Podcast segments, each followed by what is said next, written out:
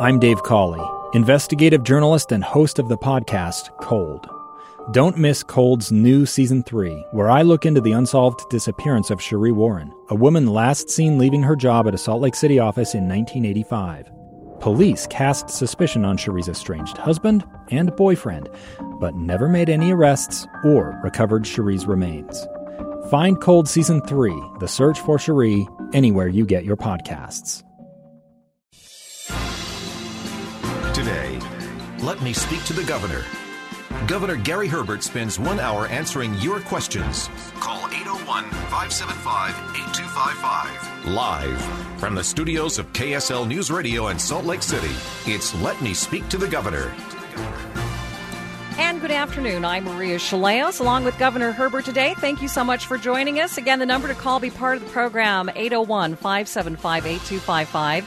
You can also text us your questions at 57500. And, Governor, we're at a week where we've had a lot of breaking news. Congressman Chaffetz announcing he's not going to run for reelection. And first of all, give us your reaction to that. Well, thank you, Maria. It's always great to be with you today, and uh, uh, looking forward to the questions from our listeners. Uh, I think all of us were caught a little bit by surprise. Uh, Congressman Chaffetz has done a great job for the past uh, near 10 years and uh, has uh, certainly been, uh, I think, put into leadership capabilities. Uh, Speaker Ryan seems to like him. So he's in a position of doing really good and working his kind of way up the ladder, which is kind of how it works in Congress. And, and so I think we all thought he was positioned very well.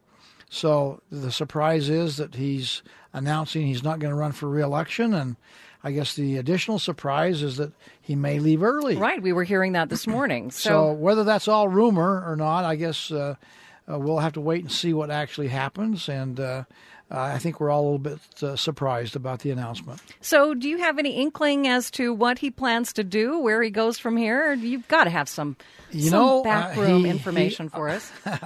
I wished I did. I, uh, I was with him at lunch at a function with the congressional delegation here. I think it was Monday, and uh, we had an opportunity to chit chat. And he said, "By the way, I want to talk to you. I got something to discuss with you." And I said, "Okay." And I thought we would do it after that lunch was over, but it ran a little long, and uh, so uh, we didn't have that opportunity. And he said, "Well, I'll call you." And he says, uh, "I'll either call you or I'll call your chief of staff, Justin." And as uh, turned out, uh, he did call Justin and kind of gave us a heads up that Monday night what he was going to announce on Tuesday morning on the Doug Wright show. So we kind of had a heads up that he was going to not run for reelection. But that's really the extent of it that I know. Again, I hear rumors and speculation mm-hmm. and and all those things out there, but I have no reason other than to take him at his word that he's tired.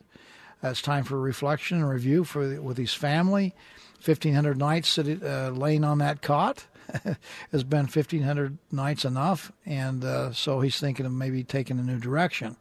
But as we know, also he's not ruled out any future political opportunities that may present themselves, and so uh, he says he's going to go back into the private sector, and we'll have to wait and see. It's all kind of speculation uh, by most all of us right now today. Right. With Bill O'Reilly's firing yesterday, some of us did wonder, hmm, ah, is there a what connection? do you think? Is there a connection there? well, he's certainly been comfortable in front of the cameras. And so he's been on TV. He's been a, uh, a political pundit on many of the shows and uh, telling people what he sees from his congressional perch there. And uh, I think he'd be good at that, by the way. I think he's uh, articulate, uh, you know, a good looking guy that could, I think, uh, have uh, important discussions on issues of the day where he's been in part of it. So who knows? Maybe he's going to be the next Bill O'Reilly. So, did you have any desire to maybe run for Congress, or who do you think the heir apparent is for this job? Well, I mentioned uh, to some earlier today. I said, "Gee, I hear all this speculation about people uh, maybe thinking of running for his seat." They're like, I think we had a list of 21 different people, and I wasn't on it. Uh, I, I just asked you. Yeah, you, thought, plan well, to run, Governor? At least, uh, no, well, I don't uh, as of now, but uh, uh you know, uh, no, I'm very happy to be the governor of this great state, and we're doing good things as a state. We're just our economic growth and expansion is remarkable, and we're we're just, I think, kind of growing and and in very positive ways and very in every sector in every issue. I mean, our we're balancing our budgets, our AAA bond rating, our economy is the best in America. The good news here last week is we uh, got, or well, actually a couple of weeks ago, we got a, a, a, word from the U.S. News and World Report on education. They rated all the education in the, the states of America and we got ranked in the top 10 overall for education and number 2 for higher education. So always always great to get good news. It's good. It's great to get good news and it shows the trend. It shows what we've done and I appreciate the good work we've done these last seven plus years uh, with my administration. I think to improve the trend and turn things around economically.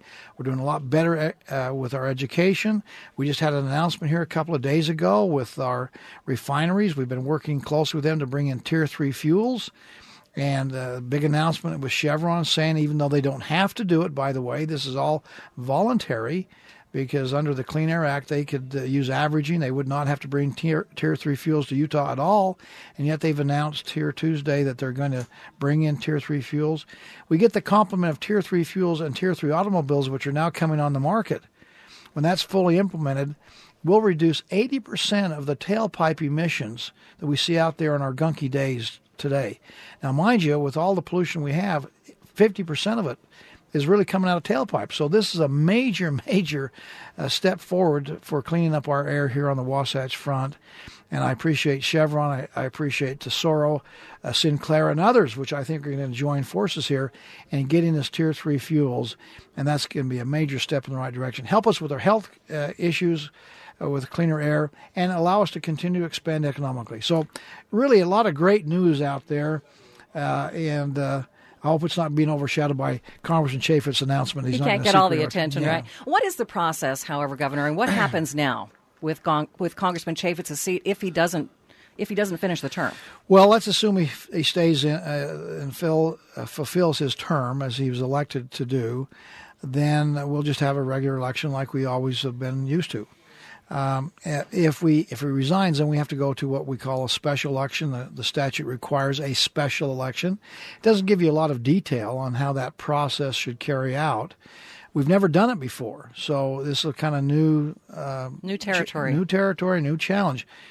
But my reading of the law is that we'll just go through the same process in a probably more constricted time frame. That means convention, delegates. That means a primary if you need to have it, and then a general election of sorts. So come one, come all. If there's a special election, it will be a special, extraordinary election, but it should follow the same pathways we have currently on the books. All right. What are some? Uh, who are some of the people that you see possibly stepping up to fill this role?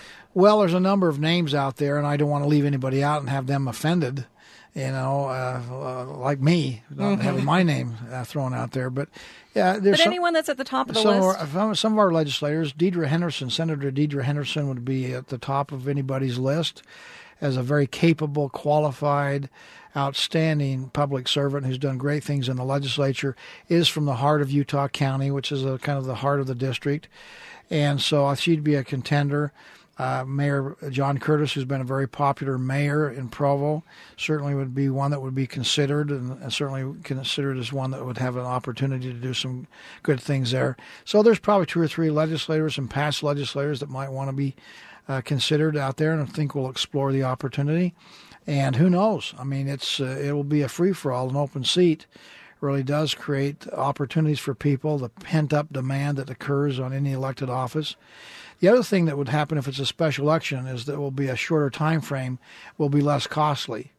So more people will feel like I can get in and compete even though I don't have as much money as say someone else because of the shortened time frame. So uh, it'll be interesting to see what happens, and we'll have to wait for Congressman Chaffetz to make decisions that will then tell us what we need to do as far as having a special election if needed. All right, let's change the topic. Uh, Salt Lake Mayor Jackie Biskupski tweeting today that she has a meeting with the Outdoor Retailers Association or a meeting on the Outdoor Retailers Association.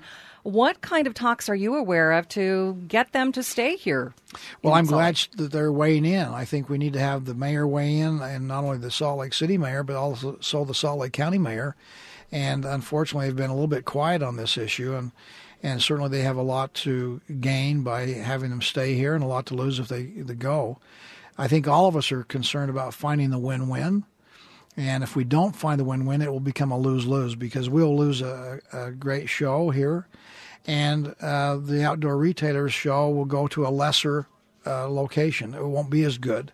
I've talked with, in fact, the owner of the uh, Emerald Exposition who owns the show, and they've acknowledged that this, uh, Salt Lake City in Utah has been a great fit. It's convenient, uh, a great international airport. People can come in here. We have facilities uh, the Salt Palace and the extended facilities. We've helped to accommodate them, our hotel room, and we have 35 plus million acres of public land. Uh, 15 million, for example, more than Colorado. That's 15 million more acres in Colorado that is easily accessible.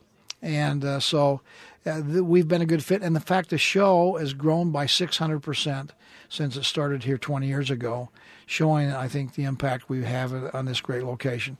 That being said, we'll have to wait and see what happens. So, are you or other state officials in negotiations still with the outdoor retailers? There's been some what I would call shuttle diplomacy. Uh, people that represent kind of uh, can we bring them together and try to broker a deal, and uh, so that's taking place. Uh, we I, we tried, we've reached out to try to find the win-win. Uh, we spent an hour on the telephone only to have them kind of hang up on us at the end. Uh, they were really not seemingly too interested in finding compromise. Uh, but we hope that cooler heads will prevail. Uh, certainly, the Utah outdoor retailer folks, we have a number of them, very interested in keeping it here and very disappointed that it's kind of a knee jerk reaction, more of a political statement as opposed to based on the reality and the facts and the business decision aspect of that. So, and that's unfortunate. But that's the right of the show to do what they think uh, they want to do. If they want to make a political statement, then they have that right to do so. Um, we will continue to have great opportunities for outdoor recreation in our state. We have a department we've set up first in America to have an outdoor recreation department to to utilize as best we can the outdoor opportunities there. Our tourism and travel is up uh, double digits the last three years. Our park attendance has increased by uh, double digits. Uh, we've had great success and we'll continue to have great success because they can't move Delicate Arch, they can't move Zion Park, they can't move the recreation areas, our 43 state parks. They're going to continue to be here. And so, whatever void is created by the movement of the Outdoor Industry Association's outdoor retail show will be filled by something else. That uh, we have people already saying, if they don't stay, then we want to see if we can come.